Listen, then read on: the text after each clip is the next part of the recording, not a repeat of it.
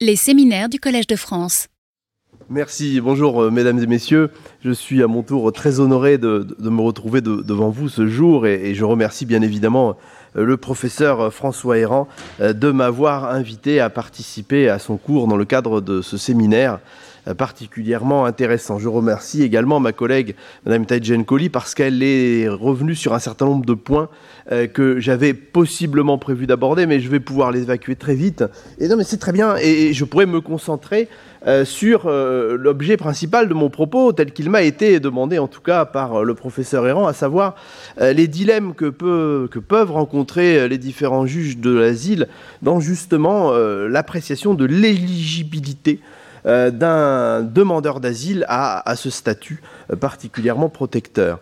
Euh, si le professeur François Héran m'a demandé d'intervenir sur cette question, c'est parce que nous nous sommes rencontrés à l'occasion d'un week-end un peu particulier, un week-end d'études, de, manifestations qui, s'était déroulé dans, le village du Carlabeil, je ne sais pas si vous connaissez, dans l'Ariège, et j'avais déjà eu l'occasion de m'exprimer sur ces questions-là.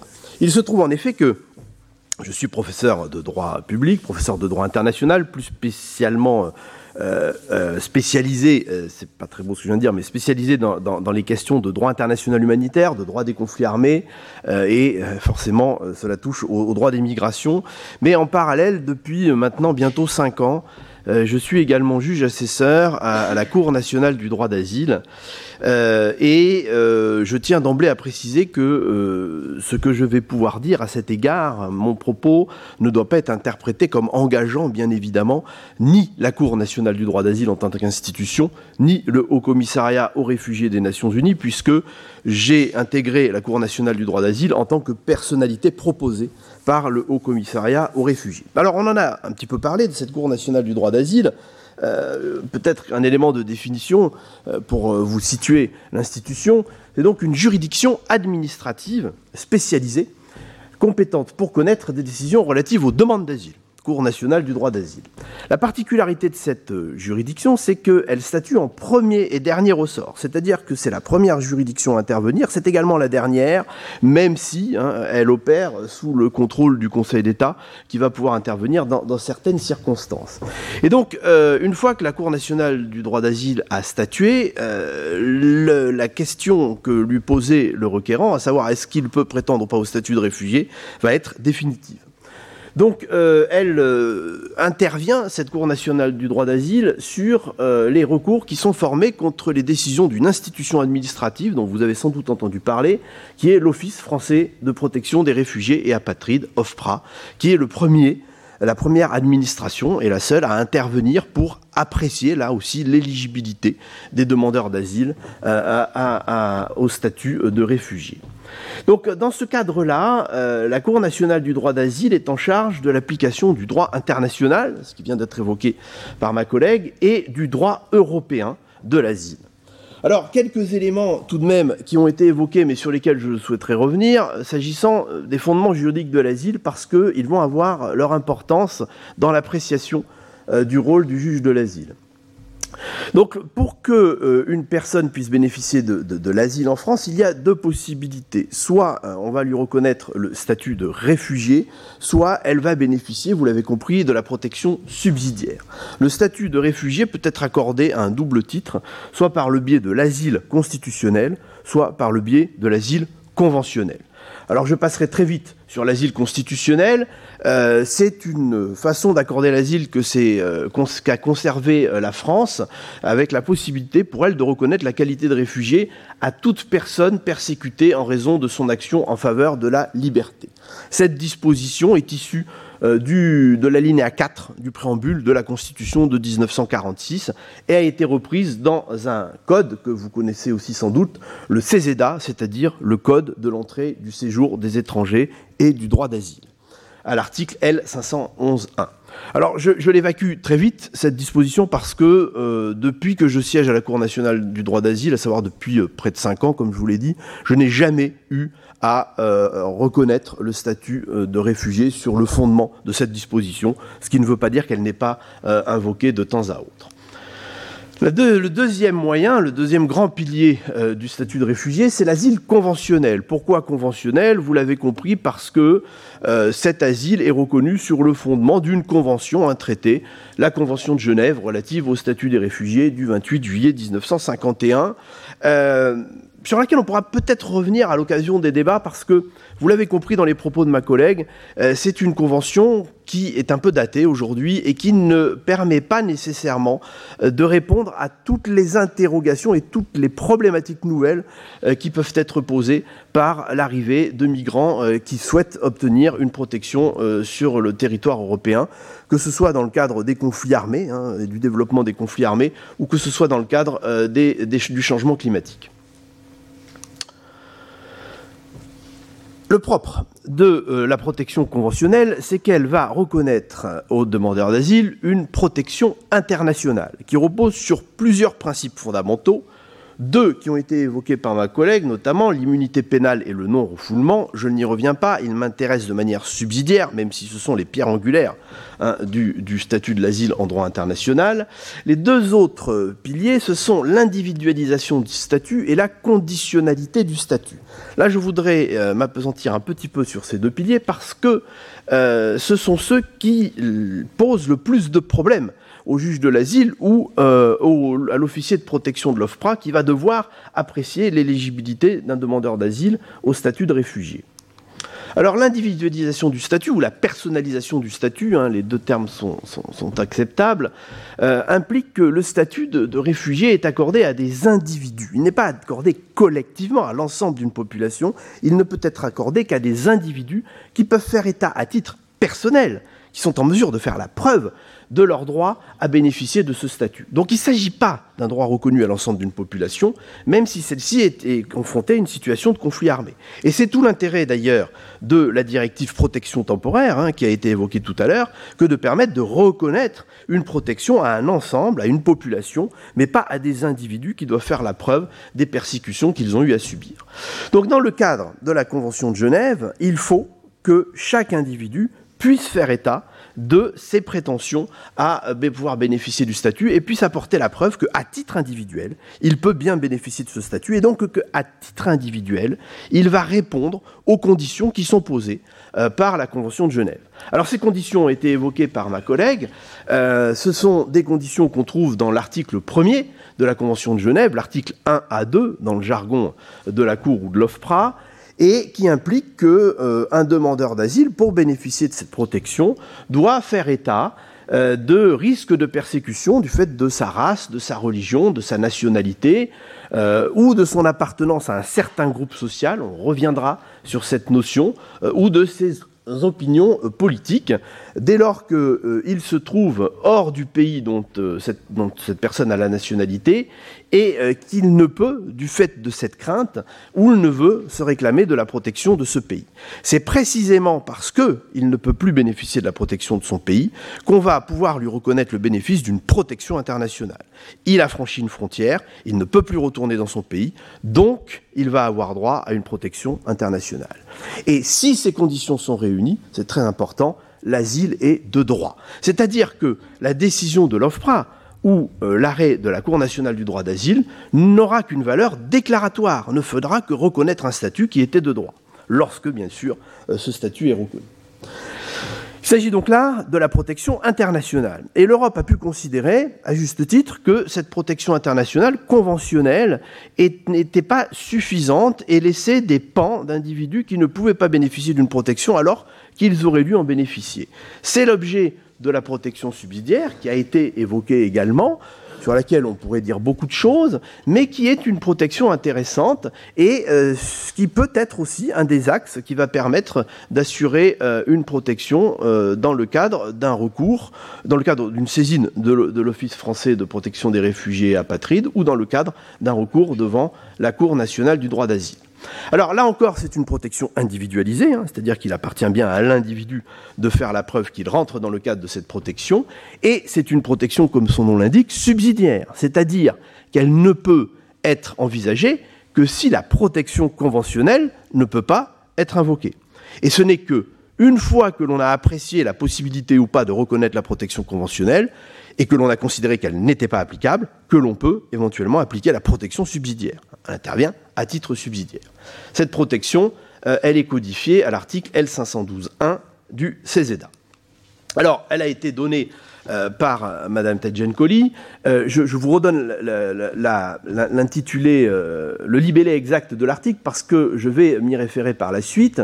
Vous l'avez qui s'affiche. Le bénéfice de la protection subsidiaire est accordé à toute personne dont la situation ne répond pas à la définition conventionnelle du statut de réfugié, Convention 1951, mais pour laquelle il existe des motifs sérieux et avérés de croire qu'elle qu'elle courrait dans son pays un risque réel de subir l'une des atteintes graves suivantes. Soit la peine de mort ou une exécution, c'est ce qu'on appelle dans le jargon de la Cour la PS1, protection subsidiaire 1, qu'on appelait avant la PSA, soit la torture ou des peines ou traitements inhumains ou dégradants, c'est la PS2, soit pour un civil, ça a été précisé, mais c'est important, hein, les militaires ne sont pas concernés, une menace grave et individuelle contre sa vie ou sa personne en raison d'une violence aveugle résultant d'une situation de conflit armé interne ou international. C'est ici qu'on va retrouver finalement une espèce de protection collective, hein, même si elle doit être individualisée. Euh, dès lors qu'on est dans une situation de conflit armé, on va pouvoir accorder une protection sur cette base-là, même si la personne ne peut pas faire état de menaces, de, craintes de persécution en raison de sa race, de sa religion, en raison des critères énoncés dans le cadre de la Convention de Genève de 1951. Alors le problème, c'est qu'on a durci un petit peu euh, cette PS3 avec une différence euh, en tenant en l'intensité de la violence aveugle, mais j'y reviendrai un peu plus loin. Quelques éléments de contexte. Ces fondements juridiques, euh, cette protection, elle va s'appliquer à qui? C'est le contexte de l'asile et c'est ici un contexte très franco-français puisque la Cour nationale du droit d'asile est une juridiction française. Alors, on a cité un certain nombre de chiffres, hein, vous les connaissez. Euh, ici, ce sont les chiffres des premières demandes d'asile enregistrées sur le territoire français, c'est-à-dire ce sont les chiffres des demandeurs d'asile qui vont pouvoir prétendre à la reconnaissance du statut de réfugié ou au bénéfice de la protection euh, subsidiaire devant l'OFPRA ou devant la Cour nationale du droit d'asile, qui vont essayer en tout cas d'y prétendre.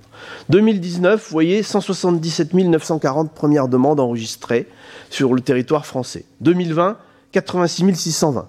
Alors la chute a été due aux circonstances sanitaires et au fait, bien sûr, que beaucoup moins d'individus se sont présentés euh, aux frontières européennes et euh, ont réussi à pénétrer sur le territoire français. Mais cela a repris très vite 104 577 premières demandes en 2021, 114 710 demandes en 2022. Ce qui fait que c'est un phénomène social important, vous le savez, et ce qui fait aussi que euh, les institutions françaises, qu'elles soient administratives par le biais de l'OFPRA ou juridictionnelles par le biais de la Cour nationale du droit d'asile, sont confrontées à un nombre très important de demandes d'asile, et la France fait partie des États européens qui ont à gérer le plus de demandes d'asile. Hein, elle est dans, le top 5 de ces États euh, européens.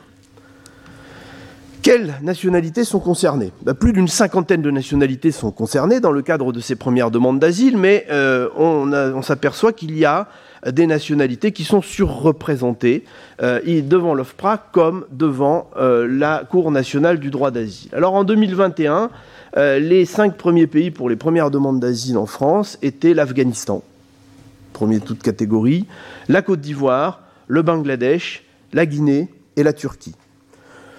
C'est à peu près la même chose en 2022. En 2022, cela reste l'Afghanistan, le Bangladesh, la Turquie, la Géorgie et la République démocratique du Congo.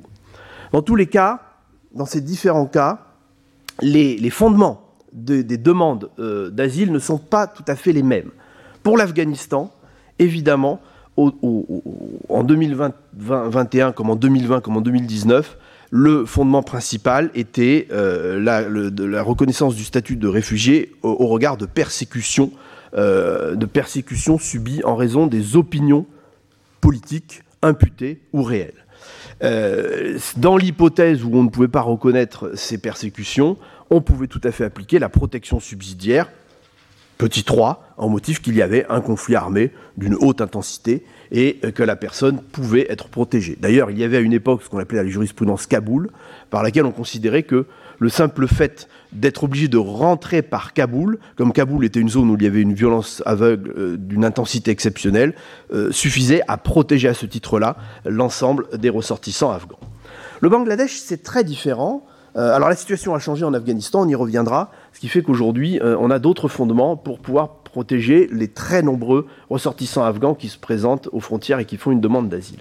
Le Bangladesh, c'est un pays intéressant parce que vous avez à la fois des euh, demandeurs d'asile qui demandent euh, la protection au titre des opinions politiques imputées, puisqu'on a deux partis politiques, la Ligue Awami et euh, le BNP, le Bangladesh National Party, qui sont vraiment en opposition avec des moyens de pression sur les militants qui sont, très forts. Euh, et vous avez aussi des demandes qui se font au titre euh, de la religion, notamment de la part de la minorité hindoue.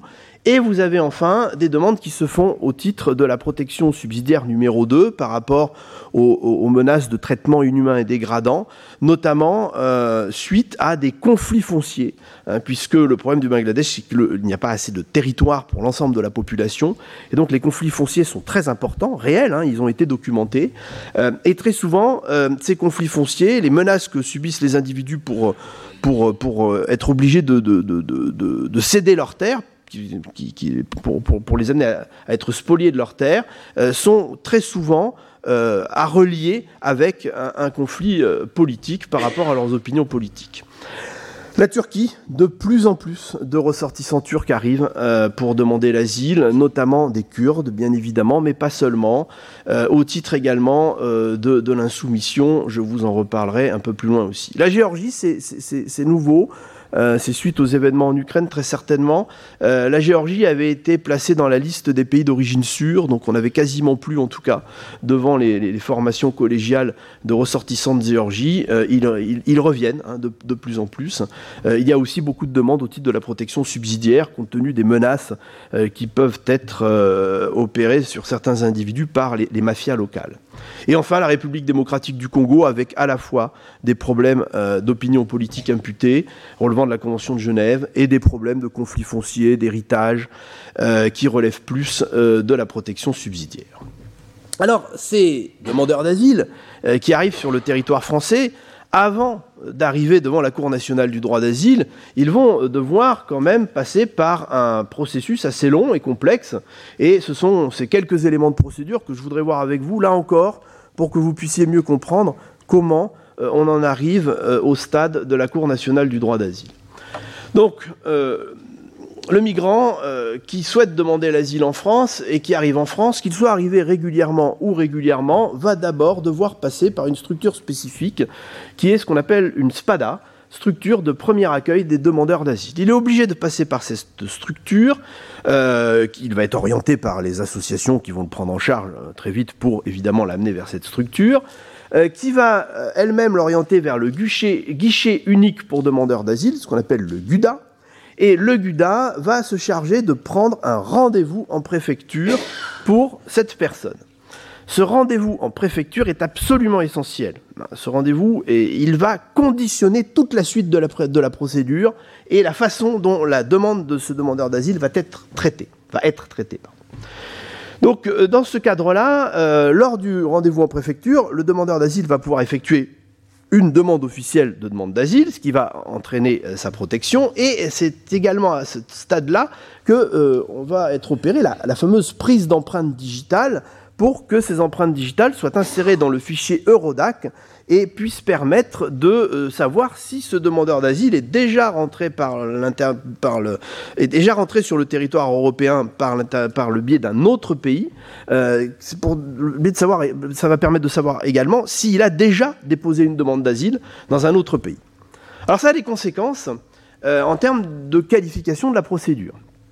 Soit ce demandeur d'asile est déjà a déjà été identifié dans un pays européen, soit parce qu'il a déposé une demande d'asile, soit parce qu'il a été arrêté et que l'on a pris euh, ses empreintes. Et dans ce cas, il va être ce qu'on appelle un dubliné, c'est-à-dire qu'il va relever, c'est pas très beau, mais ça correspond à la réalité, il va relever de la procédure Dublin 3. C'est-à-dire qu'en théorie, il doit être redirigé vers le premier État européen d'entrée, selon une procédure longue, complexe, mais euh, qui fonctionne euh, pas très bien et qui est effectivement très sérieusement remise en question parce qu'elle fait peser une charge très lourde sur les pays euh, de première entrée. Bon, dans ce cadre-là, sauf exception, sauf s'il n'est pas redirigé au bout d'un an après, après son entrée sur le territoire, il ne sera pas, il ne verra pas sa situation examinée par les autorités françaises, c'est-à-dire qu'il n'aura pas à voir sa situation examinée au titre de l'asile par l'OFPRA ou par la Cour nationale du droit d'asile.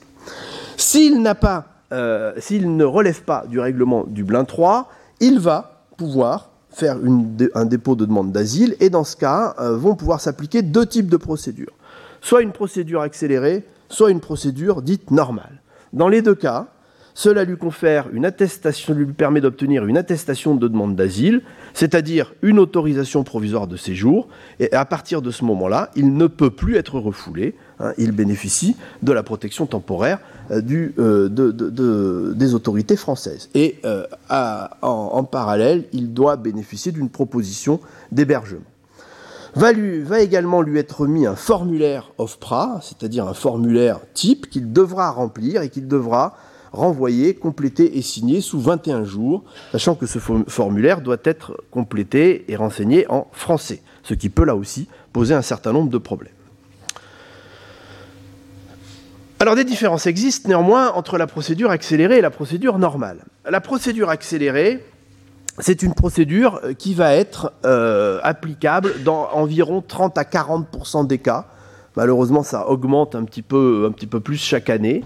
Et euh, cette procédure va euh, être, euh, va être, va s'imposer dans deux catégories principales d'hypothèses. Soit parce que le demandeur d'asile est issu d'un pays d'origine sûr, soit parce qu'il a formulé sa demande d'asile de manière trop tardive, c'est-à-dire plus de 90 jours après son entrée sur le territoire français.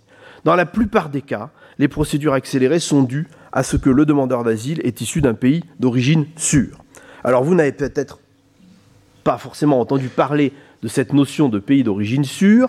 Les pays d'origine sûre sont définis par le conseil d'administration de l'OFPRA, euh, qui estime, euh, sur, le fondement de, sa pratique et sur le fondement d'un certain nombre d'analyses, euh, qu'il y a une présomption que dans ces pays, il n'y a plus de persécution à l'égard de la population et qu'il n'y a donc pas de crainte pour les ressortissants de, ces pays.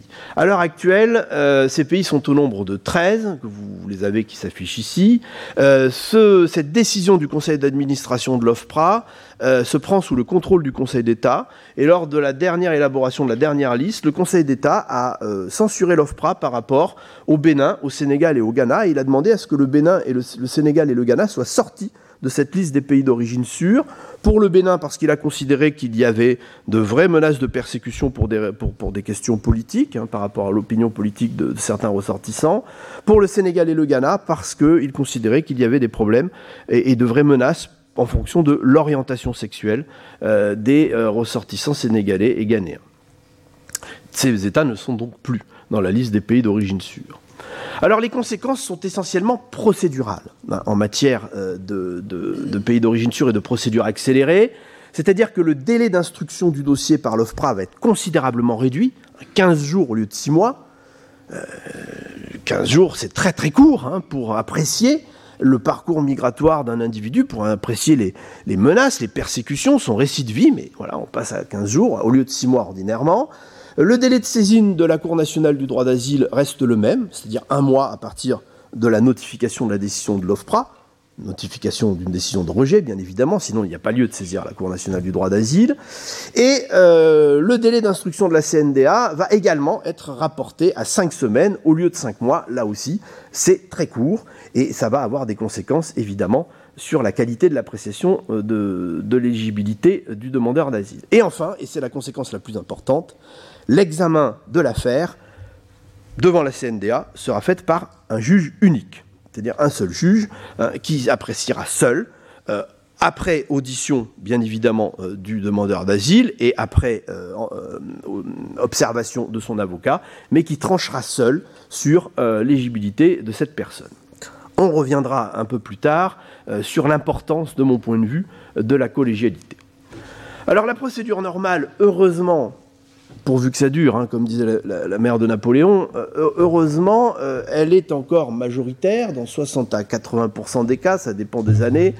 Euh, le délai d'instruction du dossier par l'OFPRA est donc un, délai de, 6 mois, ça laisse le temps d'apprécier correctement la situation du demandeur d'asile. Le délai de saisine de la Cour nationale du droit d'asile reste d'un mois. le délai d'instruction par la Cour nationale du droit d'asile est de 5 mois. Et surtout, l'examen de l'affaire va être opéré par un collège de trois juges. Trois juges qui est composé de la façon suivante. Un président, hein, qui est toujours un magistrat, peut être un magistrat de l'ordre administratif dans la plupart des cas, mais aussi un magistrat de l'ordre judiciaire ou un magistrat des juridictions financières. Et ce magistrat va être entouré de deux juges assesseurs, un assesseur dit Conseil d'État, qui est nommé par le Conseil d'État, alors qu'il est, qui est indépendant, hein, ils sont tous les trois indépendants, euh, et particulièrement les assesseurs, mais c'est vrai que euh, très souvent, ces assesseurs sont euh, issus de la haute fonction publique, beaucoup d'anciens ambassadeurs, d'anciens hauts fonctionnaires, qui ont une connaissance ou pas d'un certain nombre d'États ou de zones géopolitiques ou qui ont été confrontés dans leur, dans leur parcours professionnel à la question migratoire et à l'asile.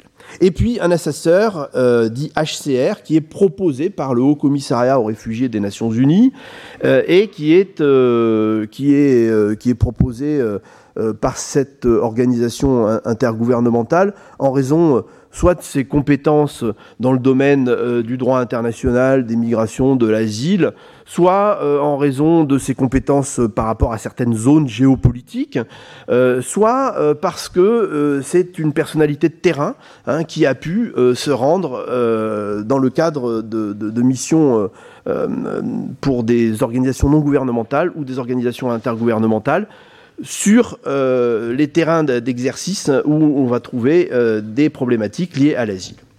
Donc l'assesseur HCR euh, historiquement, hein, et, ma collègue qui a été à la commission de recours des réfugiés le sait, c'était surtout des personnalités de terrain. Aujourd'hui, euh, il y a beaucoup plus d'universitaires que de personnalités de terrain, pour une raison bien simple, c'est que les personnes qui euh, ont une activité de terrain sont très souvent sur le terrain et n'ont pas nécessairement le temps de revenir pour, pour assurer des audiences à la Cour nationale du droit d'asile ou n'ont pas nécessairement envie de le faire d'ailleurs le peu de temps où elles peuvent revenir.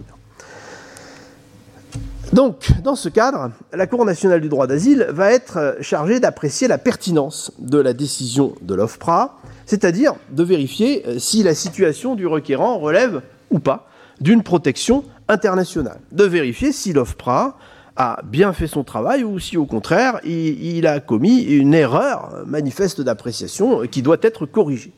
C'est-à-dire que concrètement, la Cour nationale du droit d'asile va être chargée soit de rejeter le recours en annulation du requérant, considérant que non, il ne peut pas prétendre euh, au bénéfice du statut de réfugié ou au bénéfice de la protection euh, subsidiaire, soit il va au contraire considérer qu'il y a une erreur de l'OFPRA, et dans ce cas, il va annuler la décision de l'OFPRA et reconnaître le statut de réfugié ou reconnaître la protection subsidiaire aux demandeurs d'asile. Il s'agit en effet d'un recours de plein contentieux hein, qui ne se borne pas à annuler une décision administrative, mais qui euh, entraîne des effets juridiques pour le requérant. Ce recours est apprécié bien évidemment, et la décision, euh, l'arrêt de la CNDA est apprécié sous le contrôle du Conseil d'État qui peut intervenir en cassation dans l'hypothèse où il y aurait une erreur de droit euh, qui aurait été commise par euh, la Cour nationale du droit d'asile. C'est donc dans ce cadre que j'interviens depuis plusieurs années et cette expérience a été pour moi très enrichissante. Elle a été d'une grande richesse, tant sur le plan professionnel, puisque j'ai pu mettre en application euh, des, problématiques auxquelles je, m'étais intéressé. J'ai pu voir comment le droit international pouvait être mis en action. J'ai pu voir aussi comment euh, le droit, euh, le droit se, se, réalisait concrètement. ça a surtout été, et c'est encore, une expérience très riche sur le plan humain.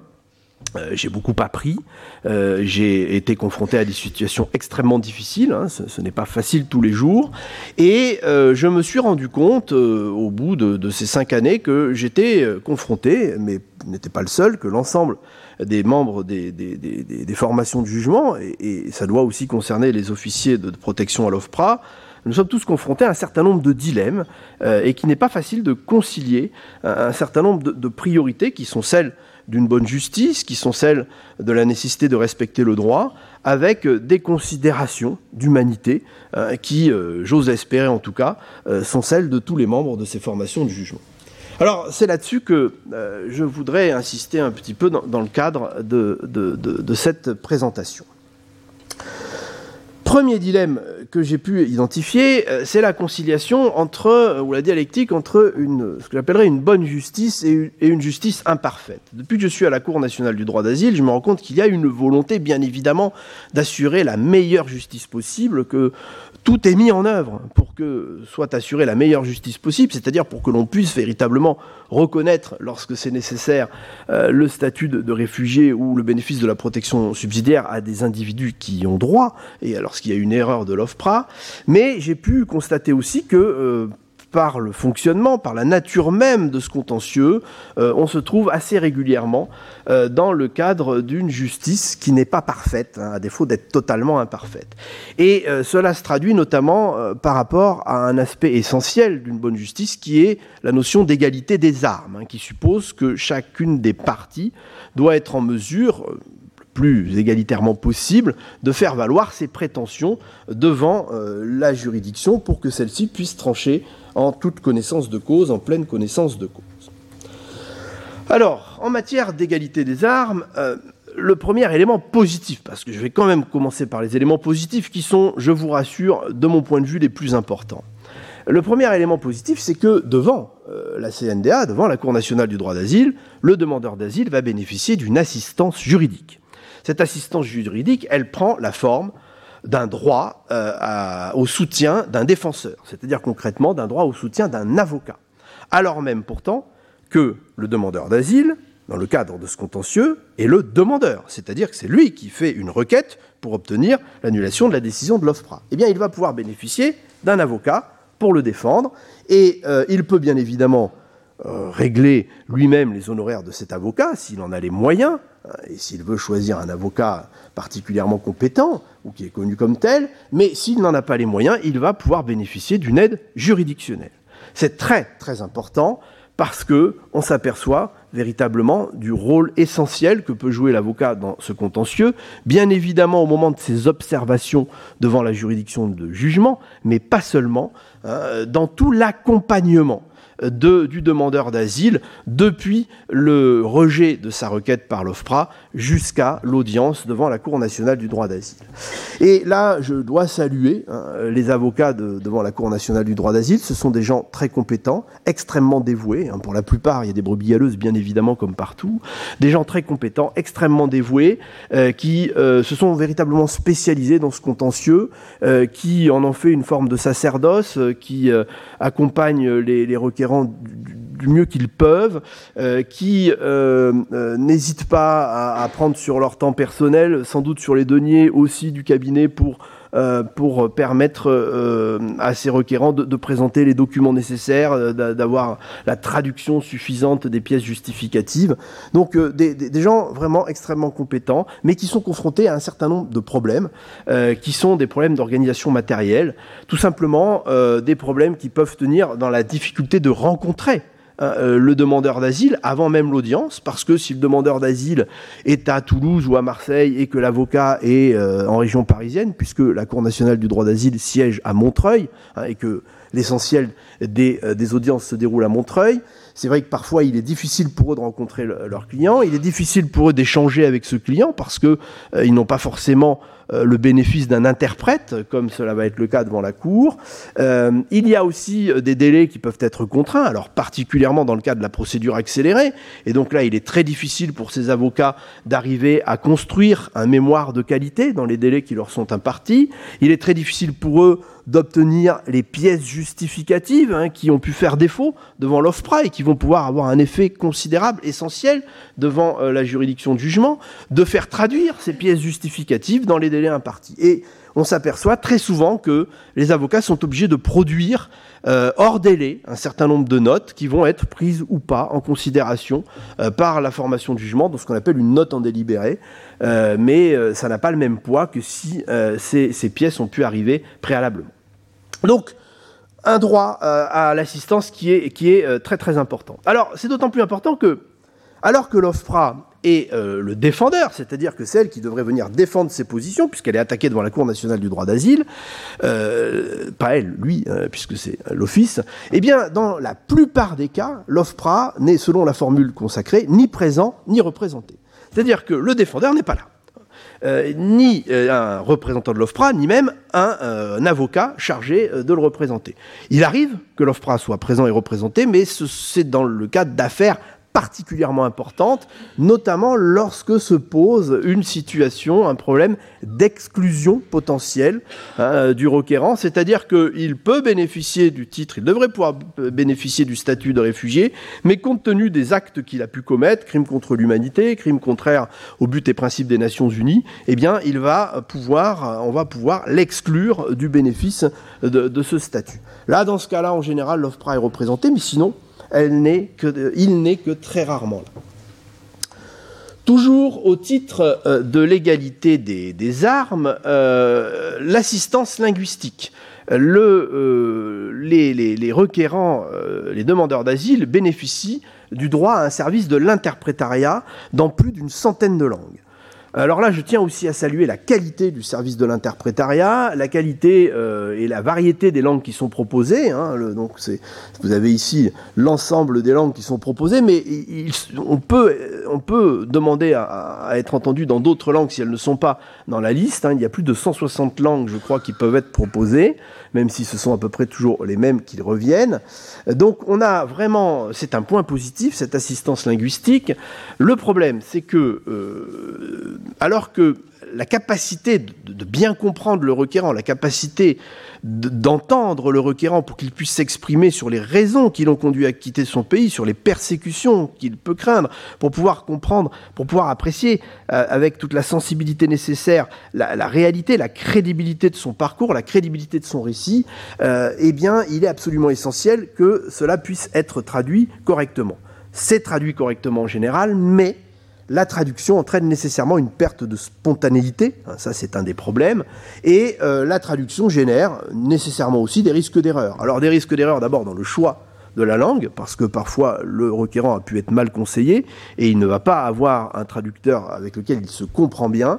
Et puis parfois il y a aussi des, erreurs de traduction, hein, ça peut arriver, euh, ce qui peut quand même, ce enfin ce qui peut se pose problème et ce qui m'amène à considérer qu'il y a là un élément de justice imparfaite, mais qui, qui serait très difficile d'améliorer, puisqu'on a incontestablement une prime à la maîtrise de la langue française et que on s'en aperçoit naturellement, on a tendance à avoir un échange beaucoup plus fluide, à pouvoir mieux percevoir la problématique du requérant lorsque celui-ci s'exprime en français.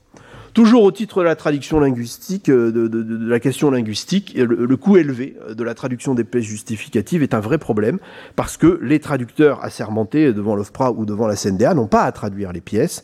Les pièces doivent être traduites par les requérants sur leur propre denier ou euh, grâce euh, à des sommes qui vont être données par les structures d'hébergement.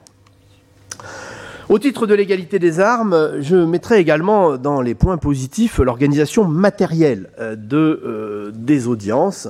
Euh, la CNDA est une machine qui fonctionne très bien, hein, compte tenu des contraintes auxquelles elle est confrontée. Donc la CNDA rend en, en général entre 50 et 60 000 euh, arrêt chaque année, ce qui fait beaucoup, beaucoup, ou ordonnance, ce qui fait beaucoup, beaucoup euh, d'affaires examinées. Tous les jours ou presque ouvrables, vous avez plus de 20 audiences qui se tiennent. Euh, et il faut euh, organiser cela, euh, ce qui n'est pas simple du tout, en tenant compte de la distance du, du lieu d'habitation des requérants, il faut tenir compte des avocats, de la disponibilité des avocats, il faut tenir compte de la disponibilité des traducteurs, ce qui fait une, une, grosse machine et le service des enrôlements fonctionne très bien. Je salue aussi l'accueil, les conditions d'accueil des requérants qui sont accueillis très correctement avec empathie, avec euh, une volonté euh, de euh, les mettre en confiance pour l'épreuve entre guillemets qui, les attend. Cela génère quand même un véritable problème parce que, en moyenne, chaque rôle, c'est-à-dire chaque affaire, chaque, audience, chaque journée d'audience, comporte 13 affaires. 13 affaires en moyenne par journée d'audience, c'est très très lourd. Euh, quand vous savez que le déroulé ordinaire d'une journée, de l'examen d'une affaire, c'est d'abord le rapport qui est fait par le rapporteur, la traduction du rapport par le rapporteur, ensuite les questions qui sont posées par la formation de jugement, par les trois membres de la formation de jugement et qui sont traduites au fur et à mesure par le traducteur, puis les observations de l'avocat. Il est très difficile pour une bonne justice, en tout cas, de passer moins d'une heure pour chaque affaire. Surtout quand on, connaît et qu'on a compris l'importance hein, de cette audition, l'importance pour le requérant de pouvoir s'exprimer, de pouvoir présenter euh, à la fois l'actualité de ses craintes et l'individualisation de ses craintes. Donc on, a, euh, on se trouve face à des rôles qui sont irréalistes hein, et il est extrêmement difficile de tenir les traits d'affaires. Euh, puisqu'il faut quand même prendre une pause déjeuner, il faut quand même arrêter avant 21h, il y a désormais des consignes, et la Cour joue un petit peu sur le fait que Certaines affaires vont être renvoyées à la demande du requérant pour des raisons tenant à sa santé ou à la demande de l'avocat, euh, que certaines euh, affaires sont jointes hein, en raison de l'unité de famille, mais lorsqu'on a 13 affaires différentes, que tous les requérants sont présents, on va nécessairement être amené à renvoyer certaines de ces affaires, ce qu'on appelle le renvoi pour heure tardive, parce qu'il est impossible de les traiter correctement. Et là, on a une confrontation entre certains présidents qui veulent faire du chiffre, hein, qui sont tenus à des, obligations par rapport à ça, euh, qui souhaitent faire passer des affaires, et d'autres membres de la formation du jugement qui disent non parce que ce n'est pas raisonnable et euh, c'est pas comme ça qu'on va pouvoir apprécier correctement la situation du demandeur d'asile. Alors on se trouve euh, dans cette situation où on a des renvois très fréquents devant la Cour nationale du droit d'asile, ce qui est un vrai problème, avec des requérants qui sont obligés de revenir alors qu'ils venaient d'assez loin, euh, des avocats qui sont venus pour rien, des requérants qui sont venus pour rien, qui vont devoir euh, de nouveau faire un investissement financier pour pouvoir se représenter à l'audience, et puis tout simplement des requérants qui sont stressés parce qu'ils n'ont pas obtenu une réponse à leur interrogation par rapport à leur éligibilité à l'asile. Un point positif euh, euh, également, c'est la publicité des audiences. Publicité des audiences hein, qui est euh, systématique, sauf bien évidemment si, pour des raisons qui lui sont propres, notamment en termes d'orientation sexuelle ou d'opinion politique qui peuvent lui être reprochées, si le requérant demande le huis clos. Vous savez ce qu'on dit, justice secrète, justice imparfaite, mais lorsque le huis clos est prononcé, tout le monde doit sortir de la salle. Euh, le, requérant, le huis clos peut être demandé par le requérant et, par son avocat, mais peut aussi être demandé dans certaines circonstances par le président lorsqu'il estime qu'il y a des gens qui n'ont rien à faire ou qui peuvent porter atteinte à la sérénité euh, des, débats.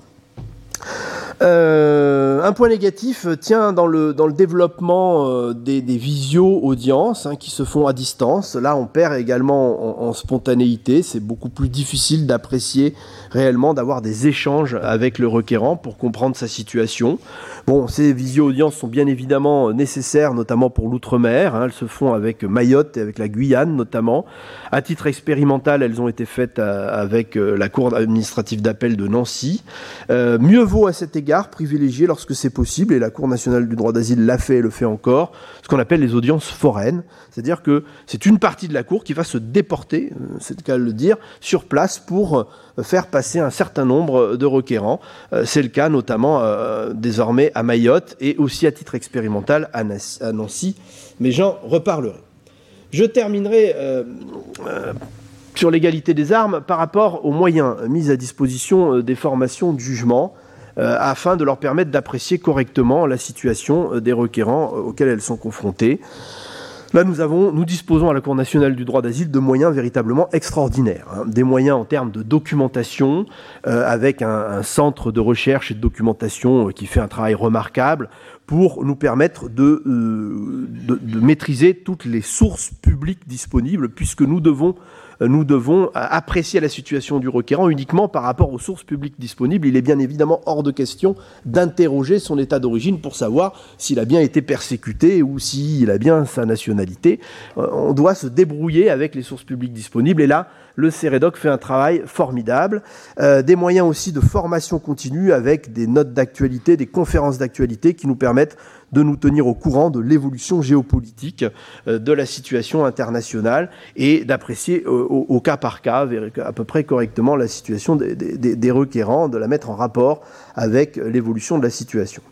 Alors, nous sommes là dans une situation d'inégalité avec la, défense, hein, puisque les avocats n'ont pas forcément, ne bénéficient pas forcément de de, cette de ces moyens qui sont mis à disposition par la Cour nationale du droit d'asile, même si eux aussi ont développé leur propre capacité de documentation et sont en général très au fait des évolutions de la situation.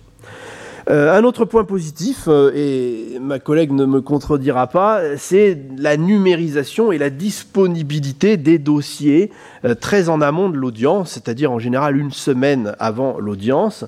Nous, nous, avons véritablement le temps de travailler le dossier, de l'apprécier, et ce qui n'était pas toujours le cas du temps de la commission de recours des réfugiés, où il fallait se rendre sur place pour examiner le dossier avant, l'audience. Là, on a vraiment le temps de le travailler correctement. Qu'est-ce qu'on trouve dans un dossier?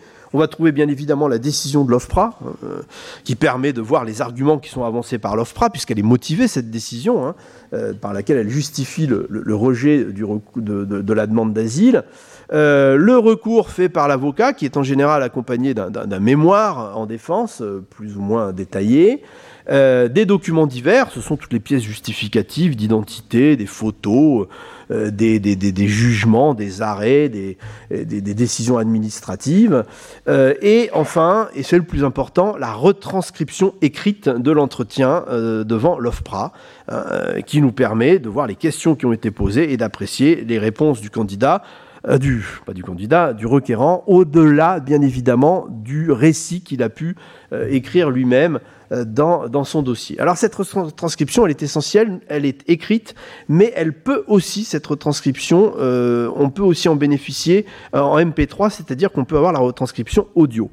Pourquoi je vous dis ça? Parce que c'est parfois très important. on se rend compte à la lecture de la retranscription écrite que il y a eu un problème. Il y a eu un problème entre l'officier de protection et euh, le requérant, que ça part mal, que les questions sont orientées, euh, euh, qu'il y a peut-être un problème aussi de, de, traduction. Et dans ce cas, il ne faut pas hésiter à aller écouter la retranscription de l'entretien pour pour se rendre compte qu'effectivement, il y a eu un problème.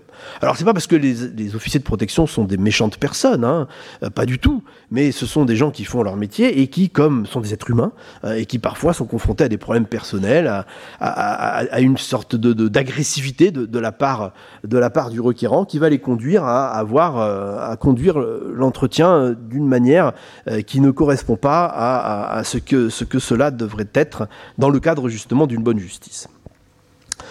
Euh, je termine sur l'égalité des armes avec euh, la collégialité. Euh, je pense que c'est vraiment une chose importante et on, aura l'occasion d'en reparler tout à l'heure, mais euh, un des problèmes qui se dessine, c'est que euh, dans, le projet de loi immigration et asile, c'est la généralisation du juge unique au détriment de la collégialité. La collégialité est importante. Moi, j'ai découvert la collégialité dans le cadre de mes activités à la Cour nationale du droit d'asile. Les universitaires travaillent seuls en général. Hein.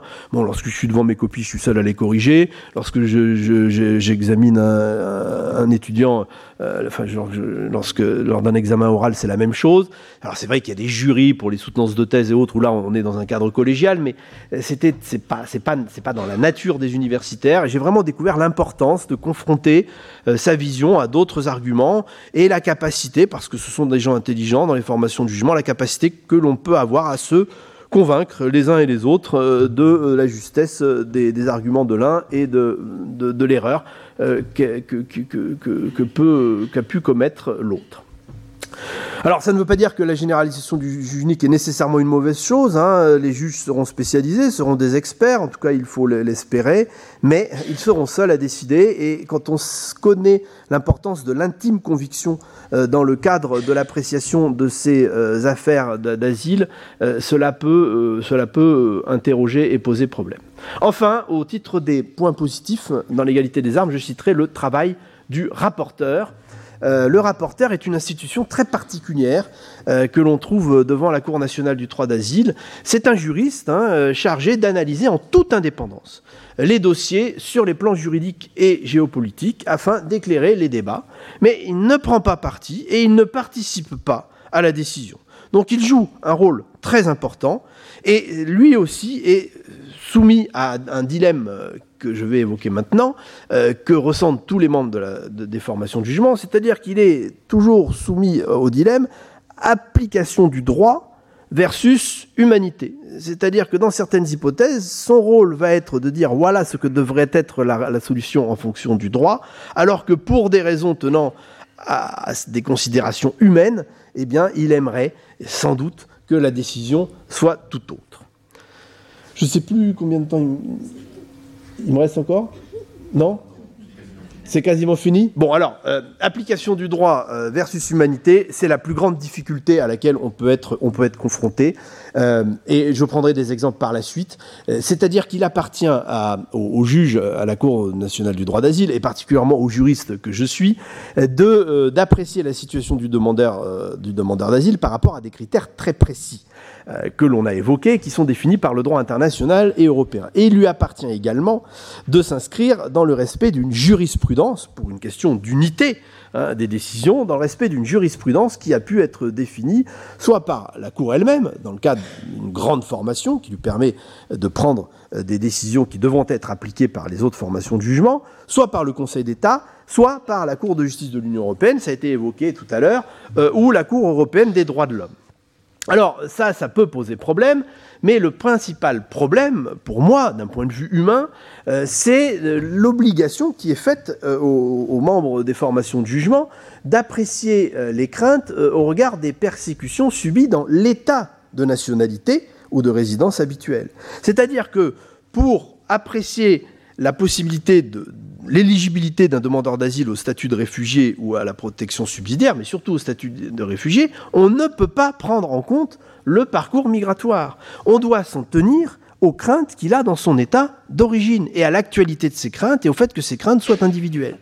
Donc il s'avère que parfois on est confronté à des demandeurs d'asile qui, dans le cadre de leur parcours migratoire, ont subi des atteintes considérables, ont subi des actes de torture, ont subi l'esclavage domestique, ont échappé à la mort euh, dans la Méditerranée. Et pourtant, on considère que, au regard de leur état d'origine, ils n'ont pas de crainte fondée et ils ne peuvent pas bénéficier du statut de réfugié. On souhaiterait les protéger sur le plan humain, mais sur le plan juridique, par rapport aux critères que l'on doit appliquer pour accorder une protection qui reste une protection internationale, on n'est pas en mesure de le faire.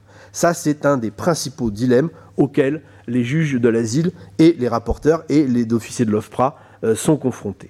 C'est une des grandes difficultés. Alors par rapport à l'obligation de respecter euh, les jurisprudences, il y a un certain nombre de jurisprudences qui peuvent interroger. Qui peuvent interroger en sens qu'elles ont sans doute été adoptées euh, dans, dans, dans, dans, le respect de, de, principes essentiels, avec euh, une, bonne volonté, une volonté de, de, bien faire, mais elles vont générer des problèmes qui sont réels pour les formations de jugement. Je ne vais pas les développer, j'ai pas le temps, mais je, vais, je vous les cite juste pour mémoire. C'est le cas par exemple de la Cour nationale du droit d'asile et la reconnaissance du groupe social. Le groupe social, euh, euh, c'est l'identification dans un État d'un groupe d'individus qui sont perçus différemment par les autres et qui, au titre de cette perception différente, vont subir des persécutions. Or, on ne peut pas demander à, ces groupes de, changer leur personne, de changer d'être. Et donc, euh, lorsqu'on a identifié un tel groupe social, cela permet de, reconnaître une protection. On a beaucoup de groupes sociaux qui ont été identifiés, notamment par rapport aux femmes qui, font partie d'un de prostitution, euh, par rapport euh, aux femmes qui ont subi des, mutilations génitales, euh, par rapport aux femmes qui ont cherché à se soustraire à un mariage imposé. On a également des, groupes sociaux qui ont été reconnus par rapport aux personnes qui, qui subissent des situations d'esclavage. Mais la seule qui peut reconnaître un groupe social, c'est la grande formation de la Cour nationale du droit d'asile. Donc dans certaines hypothèses, on va être confronté à une situation où on considère qu'il devrait y avoir un groupe social et pourtant il n'existe pas et donc on ne peut pas accorder une protection au titre de ce groupe social. Donc on va être obligé de trouver une situation qui n'est pas satisfaisante, c'est-à-dire qu'on va être obligé, pour protéger la personne, d'essayer de euh, trouver une situation qui lui permette d'appliquer la protection subsidiaire, ce qui en général est faisable, au titre de la protection subsidiaire numéro 2, c'est-à-dire les menaces de traitement inhumain ou dégradant à titre personnel. Euh, c'est le cas avec l'esclavage, où l'esclavage est reconnu euh, s'agissant de la Mauritanie, l'esclavage est, reconnu euh, s'agissant du Niger, mais l'esclavage n'est pas reconnu pour au Mali, où il n'y a pas de groupe social au Mali, ou pour les ressortissants de la République sahraoui qui viennent du Niger ou du Maroc. Et là, on se trouve dans une situation véritablement problématique. La jurisprudence du Conseil d'État a pu poser problème aussi avec les, réseaux de, traite, euh, puisque le Conseil d'État a durci euh, la, question euh, des, réseaux de traite. En gros, la, Cour nationale du droit d'asile avait reconnu l'existence d'un groupe social des femmes nigérianes qui étaient exploitées par un réseau de traite et on les protégeait dès lors qu'on reconnaissait qu'elles faisaient partie, qu'elles avaient fait partie d'un réseau. Le Conseil d'État est venu rajouter deux conditions supplémentaires. Il faut que ces femmes soient issues de l'État d'Edo, c'est-à-dire de la ville de Benin City. Pour faire simple, c'est l'essentiel de, ces femmes, mais il faut surtout qu'elles aient réussi à s'extraire effectivement du réseau de traite. Il faut qu'on puisse prouver qu'elles se sont extraites de ce réseau de traite. Donc ça, c'est très très difficile, et on se trouve dans des situations où on a des femmes qui sont véritablement en danger, euh, qui sont persécutées, qui risquent une persécution de retour chez elles, mais on ne peut pas les protéger au nom du groupe social.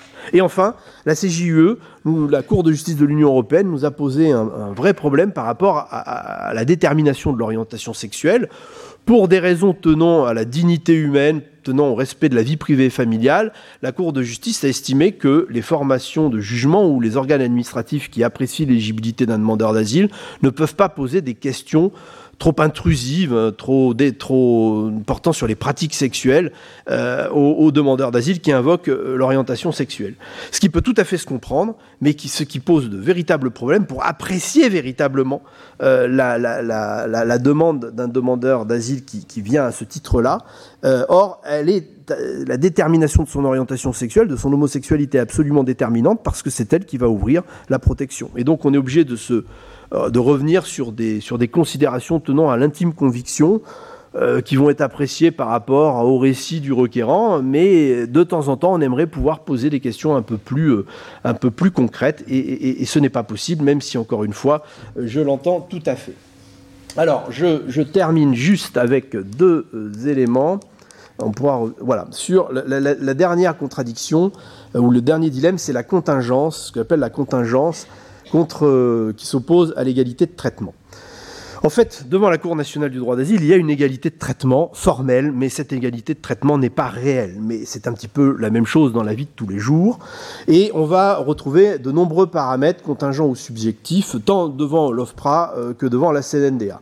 Alors, les premiers paramètres subjectifs, ils tiennent à la personne du requérant, à son niveau d'éducation, à son âge au moment des faits, à sa capacité de s'exprimer en français, aux traumatismes qu'il a subis et qu'ils sont encore visibles lorsqu'il arrive, aux moyens financiers dont il dispose, qui vont lui permettre de se payer un avocat, de faire traduire les pièces justificatives, au soutien dont il va bénéficier dans le cadre de la diaspora. Il y a là, à l'évidence, une véritable inégalité, particulièrement s'agissant du niveau d'éducation.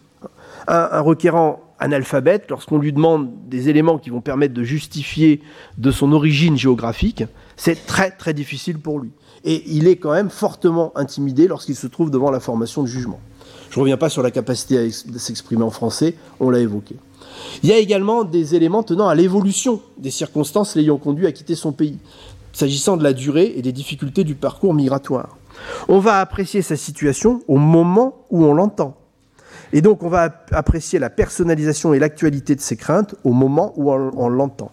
Or, il peut y avoir des modifications s'agissant de l'intensité de la violence, s'agissant de la fin du conflit armé ou s'agissant du changement politique dans son État.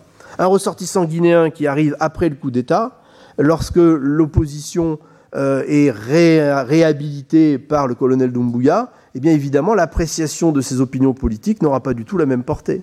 Euh, même chose aujourd'hui avec les Afghans, euh, dont on considère euh, qu'ils arrivent d'un État qui n'est plus en conflit armé. Donc on ne peut plus les protéger au titre de la protection subsidiaire numéro 3, hein, du simple fait de l'intensité d'une violence aveugle, puisqu'il n'y a plus de conflit armé. Donc on va être obligé de les protéger soit au titre des opinions politiques imputées par rapport au récit qu'ils nous, nous, nous proposent, qui est souvent stéréotypé, soit aujourd'hui avec la notion d'occidentalisation, c'est-à-dire est-ce que le simple fait d'être en Europe peut permettre de les protéger parce qu'ils risquent lors d'un retour en Afghanistan d'être considérés comme occidentalisés? Ça ne suffit pas, il faut des éléments supplémentaires. Euh, donc ça, je l'avais. Et enfin, euh, des éléments tenant à la formation de jugement, malheureusement, hein, ça c'est inévitable. Alors j'ai mis pudiquement la, sensibilité des membres de la formation de jugement.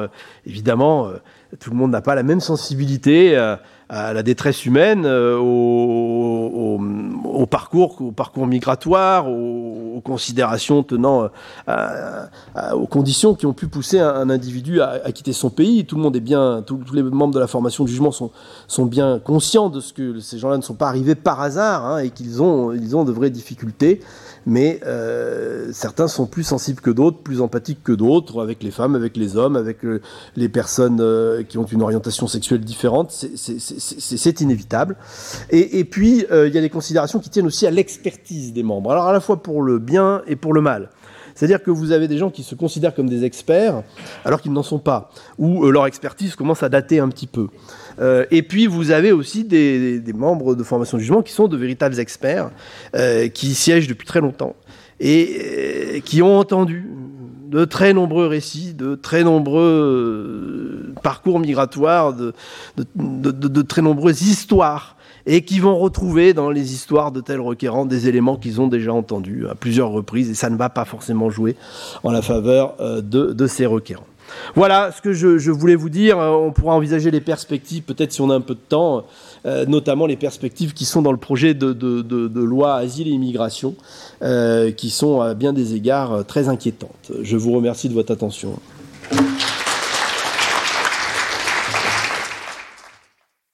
Retrouvez tous les contenus du Collège de France sur www.colège-2-france.fr.